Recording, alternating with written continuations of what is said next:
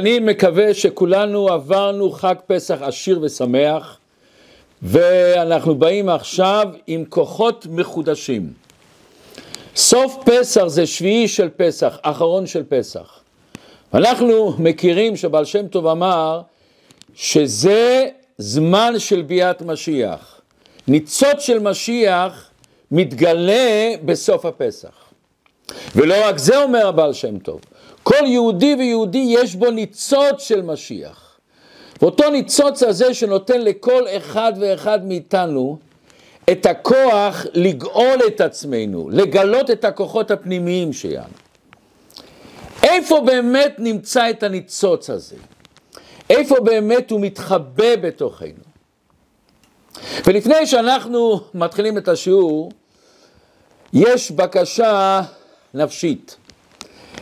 אחד הדברים להביא את המשיח זה להפיץ תורה ויהדות. אנחנו כולנו מכירים מה שהבעל שם טוב אמר, שהוא עלה לשמיים ופגש את המשיח, והוא שאל אותו, אם מתי קראתי מה? הוא אמר לי, כשיפוצו מעיינותיך החוצה. ולכן כל פעם שאתם משתפים את הסרטון, את השיעור הזה למישהו אחר, או נרשמים כמנוי לשיעור הזה, או עושים לו לייק, או שכותבים איזה תגובה מעניינת, הרשתות החברתיות מפיצים יותר את השיעור הזה, מפיצים אותו בכל העולם כולו. לכן אנחנו מבקשים מכל אחד ואחת לעזור, להפיץ את, ה, את התורה הזאת, את השיעורים האלה, שברוך השם זה כבר מופץ בעוד יותר משלוש מיליון צפיות. אבל עכשיו נחזור לשאלה, היכן נמצאת הגדלות שלנו? אבל בכדי להבין את זה בואו נקדים את פרשת השבוע. פרשת השבוע אנחנו יודעים פרשת תזריע ומצורע. אומרת לנו התורה, אדם כי יהיה באור בשרו שאת או ספחת או בהרת, והיה באור בשרו לנגע צרעת, צרעת קורא לו. ואז הוא, לוקחים אותו לכהן, הכהן בודק אותו, ואם זה נגע מטמא, מוציאים אותו מחוץ למחנה לשבעה ימים. יש הרבה אנשים שחושבים שהצרעת היא מחלה הגשמית, אבל זה לא נכון. אף על פי שהם אומרים, אז למה מוצאים אותו מחוץ למחנה? בגלל שכנראה זו מחלה מדבקת, מדבקת, אבל לא. והראיה, שעל פי ההלכה, אם הצרעת היא לא במקום מסוים בגוף, אלא מתפשטת בכל הגוף של האדם, אז על פי ההלכה הוא איננו טמא. יש עוד הלכה מעניינת מאוד, בזמן שעולים לבית המקדש, שלוש פעמים בשנה, ובוא נגיד שבזמן הזה יש לבן אדם צרעת, הוא לא טמא, אדרבה. או הוא עולה לבית המקדש, ולכאורה בית המקדש הוא מדביק את כולם חס ושלום. אלא זה לא מחלה גשמית, יותר מזה חתן שבא לו צרת, נותנים לו את השבע הימים שלו, ורק אחרי זה הוא מתחיל את כל התהליך של הצרת. מה גורם לצ... לצרת? לא בריאות פיזית חלילה, אלא חיסרון בבריאות הרוחנית. הבן אדם עשה חטא, לשון הרע, רכילות וכולי וכולי. בזמננו את הצרת הגשמית אנחנו לא רואים, אין היום צרת גשמית. אבל כתוב בספרים שצרת רוחנית יש.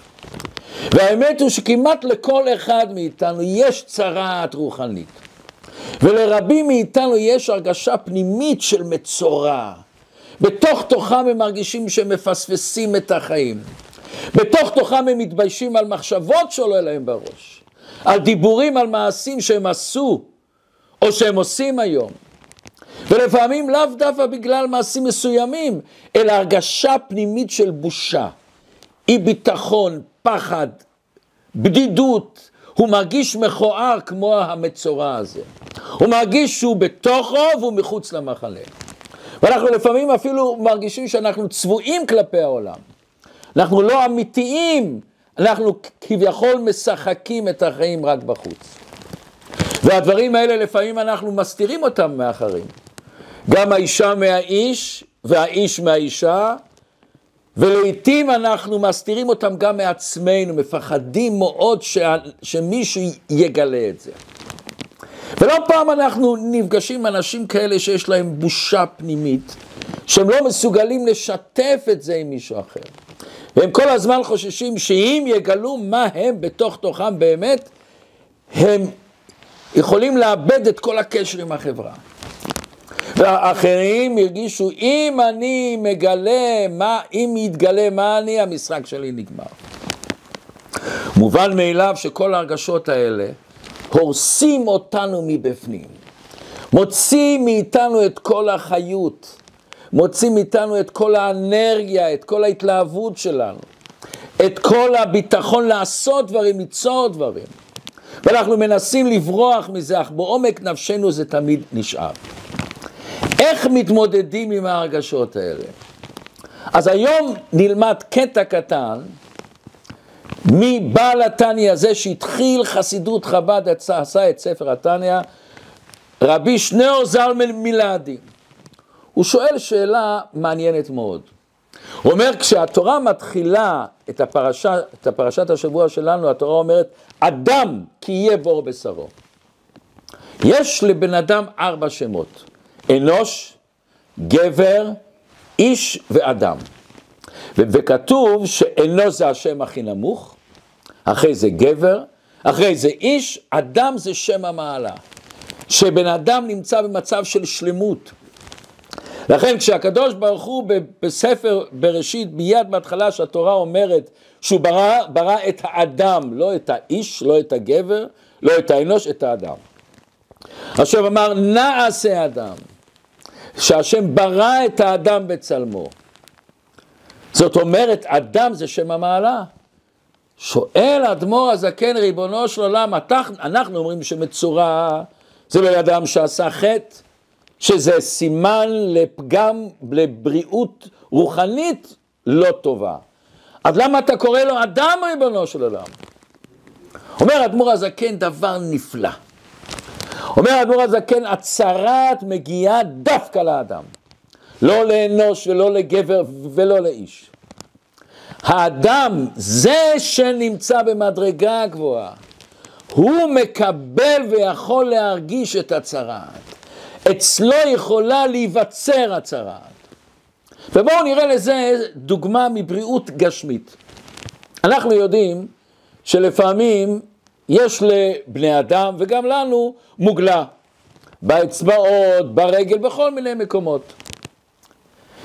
זה שיש לנו מוגלה, זה מה זה סימן שאנחנו בריאים או לא בריאים? זה סימן שאנחנו מאוד בריאים. סימן שיש לנו איזו אינפקציה בגוף, והגוף הוא בריא, בריא, בריא, לכן הוא לא יכול לקלוט את המוגלה, הוא דוחה את המוגלה, הוא זורק אותה. חס ושלום אנחנו יודעים אם בן אדם לא בריא, וחס ושלום יש לו מוגלה, חס ושלום זה יכול לעשות לו הרבה בעיות של בריאות, למה המוגלה הזאת מתפשטת בגוף. אותו דבר, דווקא בן אדם בריא מבחינה רוחנית. שהוא בחינת אדם, ברגע שיש לו איזה חטא, איזה נקודה שחורה, איזה מוגלה בנשמה, הנשמה, מכיוון שהנשמה שלו היא מאוד בריאה, מאוד חזקה, הנשמה היא מיד מוציאה את המוגלה הזאת החוצה, היא לא, אותו המוגלה הרוחנית לא יכולה להתחבר לנשמה, הוא לא יכול להכיל. אדרבה, זה שיש לו צרת, זה הוכחה שבמהות אין לו צרעת, שבמהות הוא בריא. והוא מתקשר עם הנשמה שלו, הנשמה שלו מיד מתקשרת איתו. ומיד שיש לו איזה פגם, מיד הנשמה אומרת, רגע, רגע, רגע, זה לא, אתה לא בסדר, אתה לא אטום וסגור, אתה מתקשר עם הנשמה. יש סיפור שאחרי מלחמת ששת הימים באו קבוצה של חיילים לכותל המערבי. ואחרי כל כך הרבה שנים שלא היו בכותל המערבי, בחורים התרגשו מאוד. והורידו דמעות שם, הורידו דמעות בכותל. היה בחור אחד שפרץ הבכי מאוד חזק. אומר החבר שלו, אני לא מבין, אתה הרי בחור מהשומר הצעיר, וכל פעם אתה אומר לי, אני לא מניח תפילין, אני לא שומר שבת, לא עושה שום דבר. אתה תמיד אומר לי, היהדות, התורה לא מדברת אליי. למה אתה בוחר? למה אתה בוחר, ריבונו של עולם? אומר לאותו בחור, אני אגיד לך למה אני בוכה.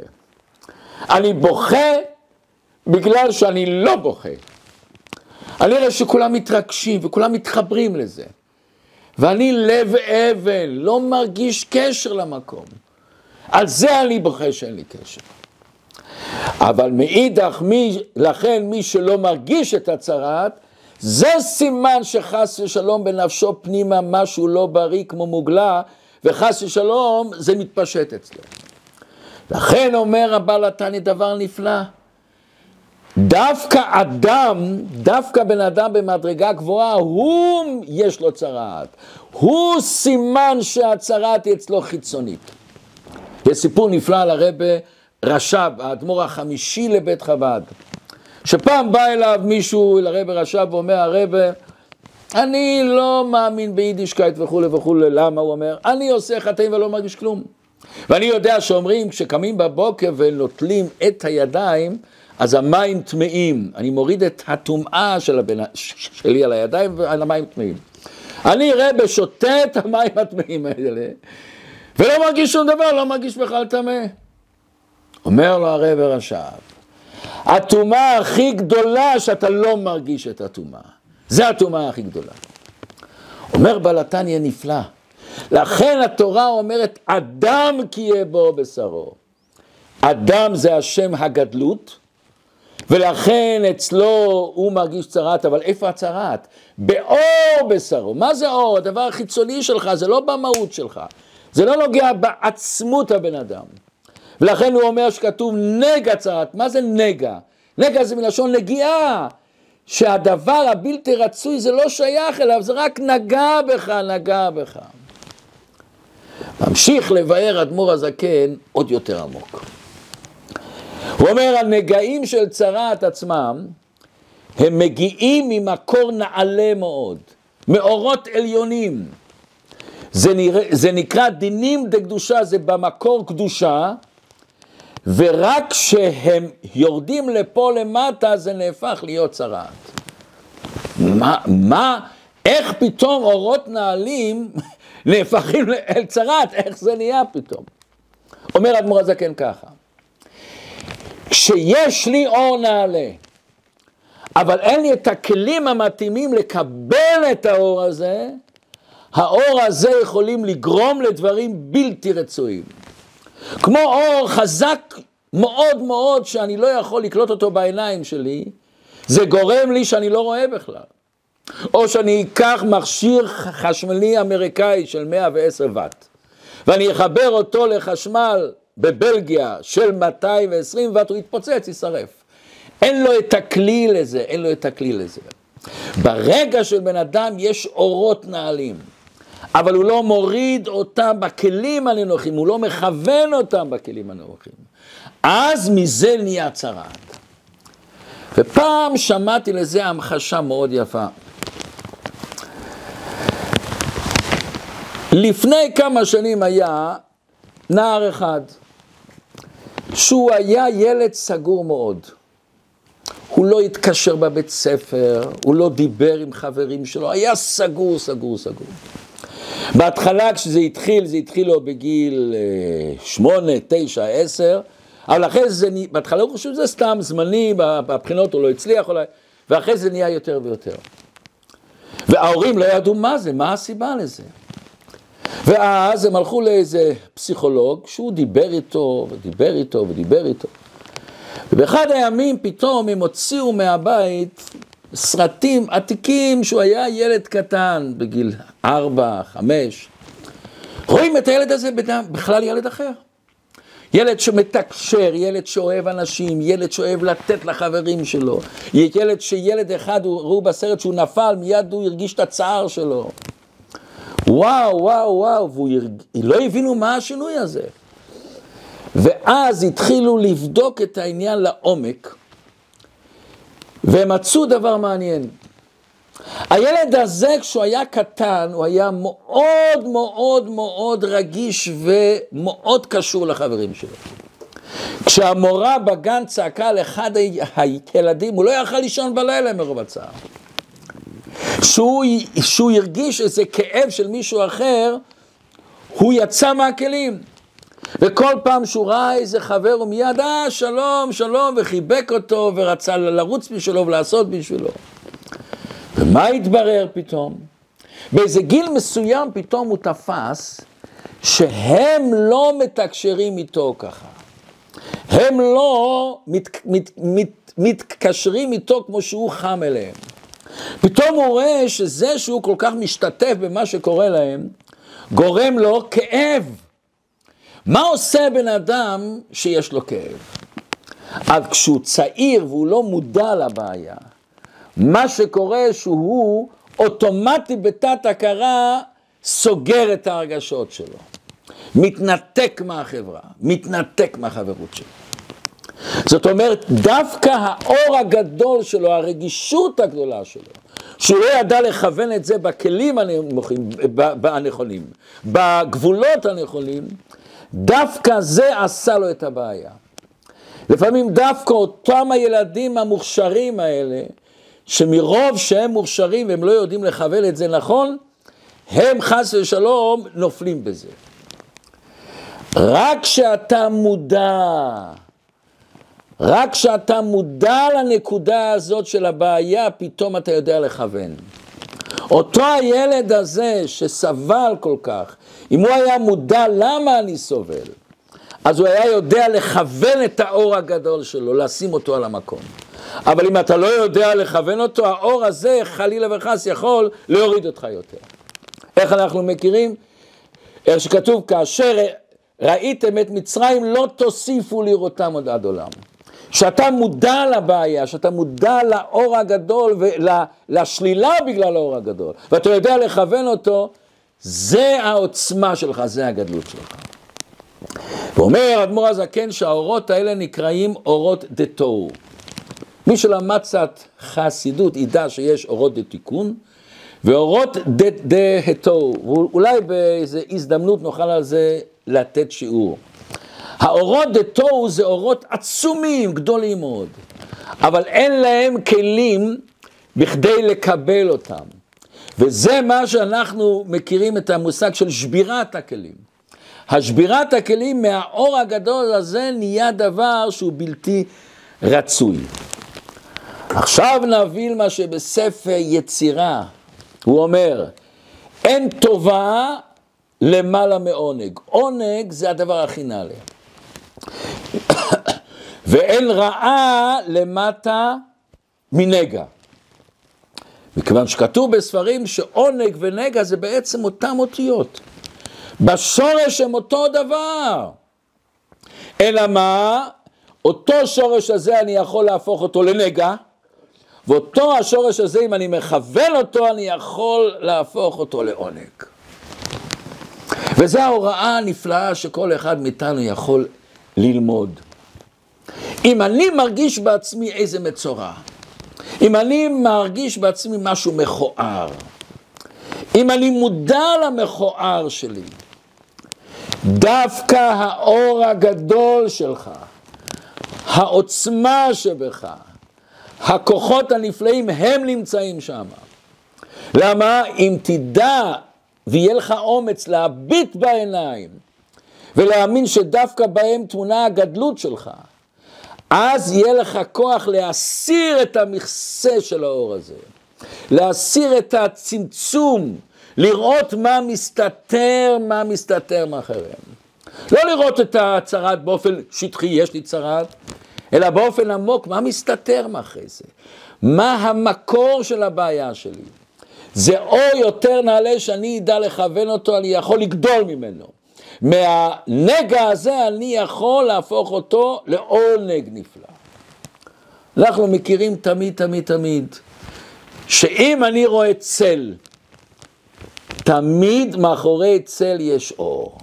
לא יכול להיות צל בלי אור. והפוך, כמה שהאור יותר חזק, הצל יותר חזק. אז אם אנחנו רואים בחיים שלנו איזה צרת, איזה דבר לא בסדר אצלנו, איזה משיכת הלב לדבר שלילי, איזה מחשבות לא טובות, פה נמצא הגדלות שלנו.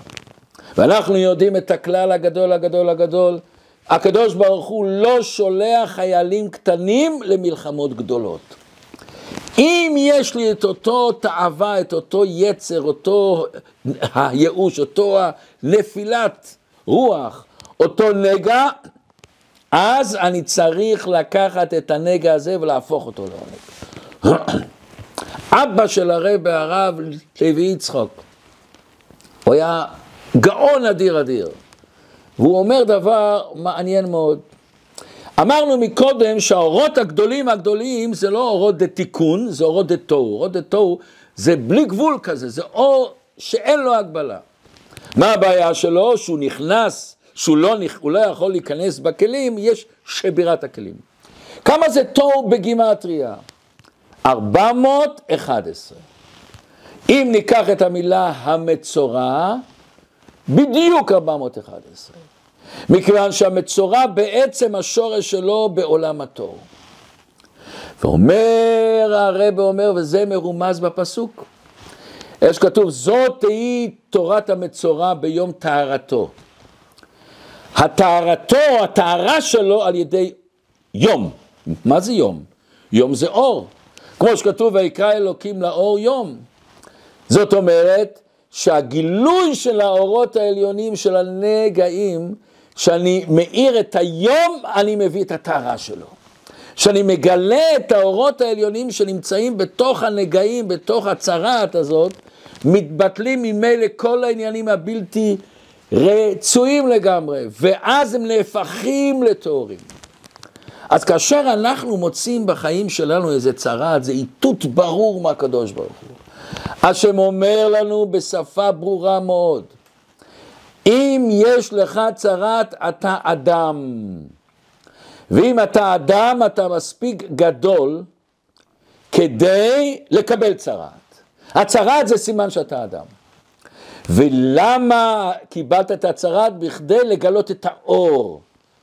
לגלות מאחורי הצל הזה איזה אור גדול, איזה השפעה נפלאה.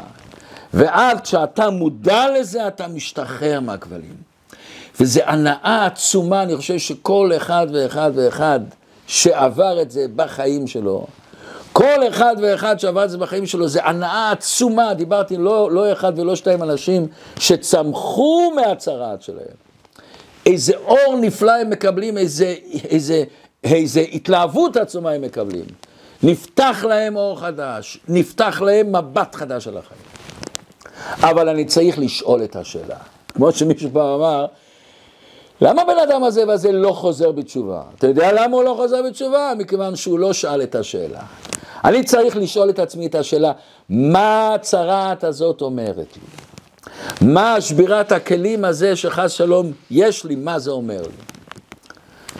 אומר אדמו"ר הזקן, והרבא מסביר את זה, שלפי זה נבין גמרא בסנהדרין דף צ"ח עמוד ב', מאוד לא מובנת. אומרת הגמרא שמשיח נקרא מצורע. הוא מצורע. איך שייך לומר על משיח צדקנו, משיח, שכולם מחכים לו. תראו לכם שאנחנו מסתכלים על מישהו שהוא מצורע, איך מסתכלים עליו? משיח יבוא, מצורע. מה פשוט הוא מצורע? אומר הרבה, זה העניין. משיח זה אור נעלה ונעלה ונעלה. אור קדוש מאוד. אור שנברא בתחילת הבריאה, איך שכתוב, ורוח אלוקים מרחפת על פני המים, זה רוחו של מלך המשיח, אומר המדרש. הוא נברא כבר בתחילת הבריאה, כל הבריאה היא התכלית שלו בשביל המשיח. אבל העבודה של המשיח מה היא?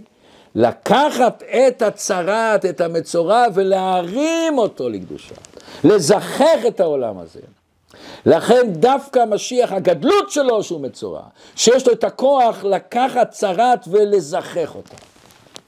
ועוד דבר מעניין, אומר המדרש שבית המקדש גם נקרא מצורע. מה זאת אומרת מצורע? מכיוון שכל העבודה של בית המקדש לבטל את העבודה הזרה.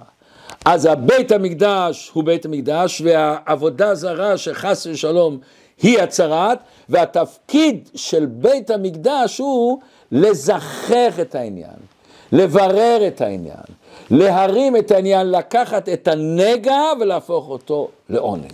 ופה יש סיפור נפלא ששמעתי מכלי ראשון, שליח של הרבי בצרפת, רב חיים אלול. לפני שנים הוא נסע עם קבוצה של בחורים לרבה, בחורים צרפתים. בתוך הקבוצה היה אחד שאבא שלו היה עשיר, והשם ישמור הוא נפטר, והבן שלו קיבל את כל הכסף, אבל הבן שלו היה לא כמו כולם, לא נורמלי כמו כולם. במה זה התבטא? זה התבטא שהוא הלך תמיד עם כזה קלסר, והיה לו הרבה דפים שהוא הוכיח ואמר לכל אחד ואחד, אני משיח. הוא היה בטוח שאני משיח. וכל אחד ששומע את זה, אז מה עושים? אז יש כזה שמתאפק ולא צוחק, יש אנשים שיצחקו, יש אנשים שיסתובבו, יש אנשים שייתנו לו דחיפה על השכם ואומרים לו בהצלחה, ויש אנשים בעלי אהבת ישראל אומרים לו בוא אני רוצה להפגיש אותך עם מישהו ועושים לו תור אצל פסיכולוג ומשלמים בשבילו גם. יפה מאוד. ואז הוא מגיע לרבה והוא הולך לרב גרונר ואומר לרב גרונר אני רוצה להיכנס לרבה ליחידות. הכלל הרבה קיבל את כולם, כולם, כולם.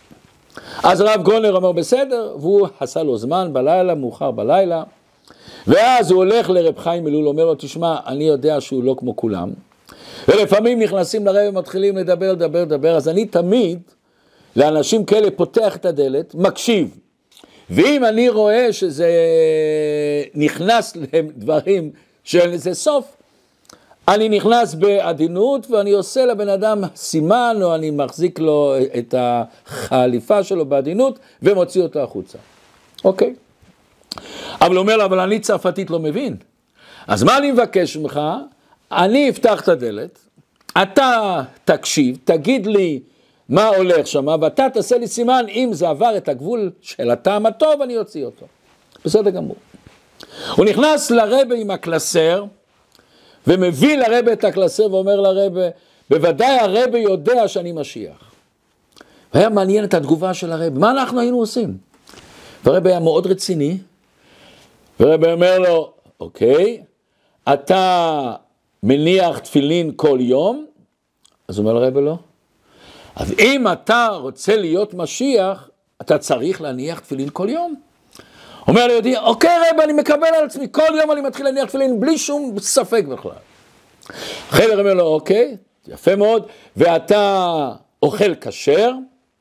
אז אומר רב לא. הוא אומר לו, איך? משיח צריך לאכול כשר. כשאוכלים אוכל לא כשר, חלילה הדם שלנו, הבשר שלנו נהיה אחרת. הבן אדם צריך לאכול דברים כשרים. אז הוא מיד מתפרץ, אומר, רבי, אני מקבל עליי, אני אשמור כשרות עד הסוף, עד הסוף, אני רוצה להיות משיח. ואז הרבי שואל אותו, אתה שומר שבת? אז אומר לו, רבי, לא. אז אומר, שבת זה אות ביני לבין בני ישראל. אומר, אומר לו הרבי, אתה צריך לשמור שבת אם רוצה להיות משיח. הוא אומר, רבי, אני הולך לשמור שבת, רבי, אני מקבל עליי לשמור שבת. אומר הרבי, תעשה את השלושה דברים האלה. ואחרי זה תחזור לפה ונדבר ביחד מה אתה עוד לוקח על עצמך, ואז תהיה משיח. הוא יוצא החוצה מהחדר של הרבי וכל הבחורים סקרנים, אנחנו יודעים בחורים, מה הרבי יגיד לו, מה הרבי יגיד לו, והוא מחייך, איזה אור, איזה אור, אור השמש היה לו בפנים. הוא אומר, אתם צחקתם, הרבי היה איתי, אני משיח, אני משיח, הרבי היה איתי. בואו ניקח את הסיפור הזה קצת, ננתח אותו. דבר ראשון נפלא לראות, הרבה רואה בו איזה צרעת. אבל הרבה אומר לעצמו מהצרעת הזאת, איך אני הופך את הנגע לעונג. איך אני יוצר מזה קדושה, ריבונו של עולם. לא כמו שבני אדם נורמליים שאני רואה את צרת השני, אז או שאני מרחם עליו, או שאני מנסה לעזור לו, או שאני צוחק, וכולי וכולי. הרב מיד רואה בחור שהוא לא כמו כולם, איך אני משתמש, ב, אם נקרא לזה בשיגעון הזה, להרים אותו, לקדש אותו יותר. הרב לא צוחק, ואז הרב אומר לו את כל השלושה דברים, ואחרי זה הרב אומר לו, ואחרי זה תבוא לפה ונחליט ביחד. הרב לא אומר לו מה אני אגיד לך. הרב רוצה לתת לו את הערך שלו, את החשיבות שלו, ביחד איתך נחליט. אבל מה באמת, איך הרבה אומר לו ואחרי זה תהיה משיח? איך?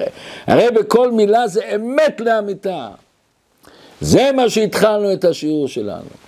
אומר הבעל שם טוב, לכל יהודי יש ניצוץ של משיח. ואם אנחנו נראה בסידור שדיבה, שפתחו את הארון בפסח, אומרים ריבונו של עולם, ואנחנו אומרים והתקיים בי מה שכתוב ונחה עליו רוח השם, על מי נאמר כל הפסוקים האלה? הפסוקים האלה נאמרו על משיח, אז מה אני אומר? והתקיים בי, התקיים בי. אומר הרב, לכל יהודי יש ניצוץ משיח. יש לנו המון המון עוצמה. יש לנו המון עוצמה לגאול את עצמנו.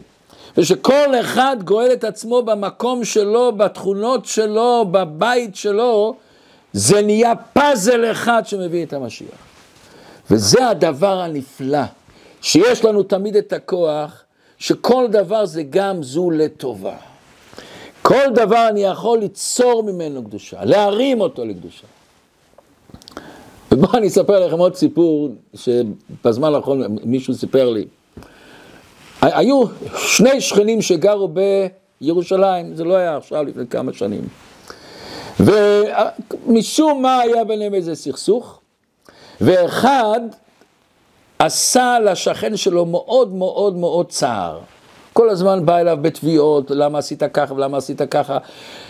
וכשהבת שלו נהייתה בעונת השידוכים, הוא קלקל לו את השידוכים, אחד אחרי שני. זה ממש שחיתות נוראה.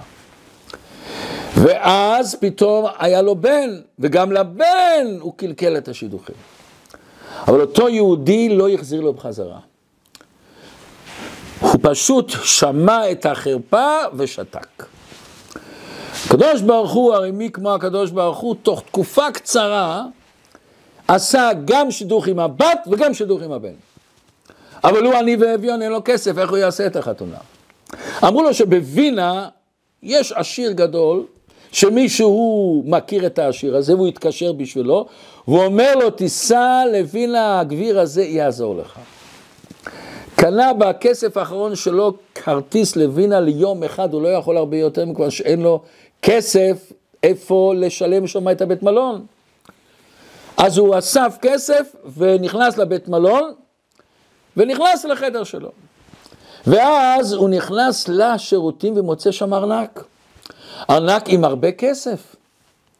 התחיל לחשוב על פי הלכה, זה מותר אסור, על פי הלכה, אם, דבר ראשון, אם אין סימן מותר לקחת, אבל גם במקום שרוב לא יהודים, אני יכול לקחת את זה. אז הוא אמר, אני לוקח את זה. אז את הקצת כסף שהיה לו פרטי, הכניס בתוך השקית הזאת, בתוך הארנק הזה, שם את זה, החזיק את זה אצלו בשקית, והולך לכיוון הגביר.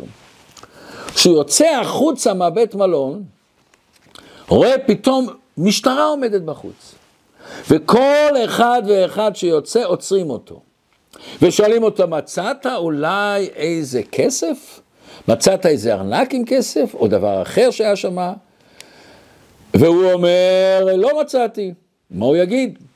ואז אומרים לו, תביא את השקית שלך, פותחים את השקית ורואים שם כסף, אבל ספרו את הכסף וזה לא היה אותו הסכום, מכיוון שהוא הוסיף שם קצת כסף.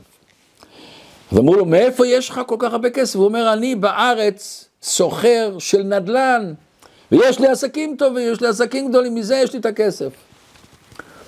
החליטו, שמים אותו במעצר, נבדוק. איפה אתה גר? אמרו, איפה, אז אמרו לו איפה הגר, הרחוב הזה והזה, הבית הזה והזה. הלכו, ביררו מי, מי השכן שלו. ובדיוק התקשרו לאותו שונא שלו, השכן שלו, שעשה לו את כל הצרות האלה. ושואלים אותו, תגיד לנו, הבן אדם הזה הוא עשיר או עני? ואז השונא שלו חושב, רגע, רגע, רגע, מה פתאום שואלים אותי? אה, לא, הם לא אמרו לו שם המשטרה, סתם רוצים לברר עליו. אה, הוא אומר, כנראה הוא נסע לווינה לאסוף כסף, והוא בא ומספר שהוא עני והוא רוצה כסף, אני אסדר אותו.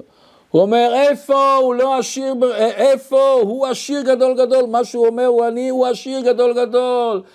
יש לו בגדים נפלאים ושעון יקר, שם הוא, הוא פשוט משחק כמו עני. אה, שחררו אותו. כל מה דאביד רחמנא לטב אביד, גם אם נראה לך בעיניים שכביכול, כביכול, כביכול, זה צרת, הכוח שלך תמיד לעשות את זה לעונג.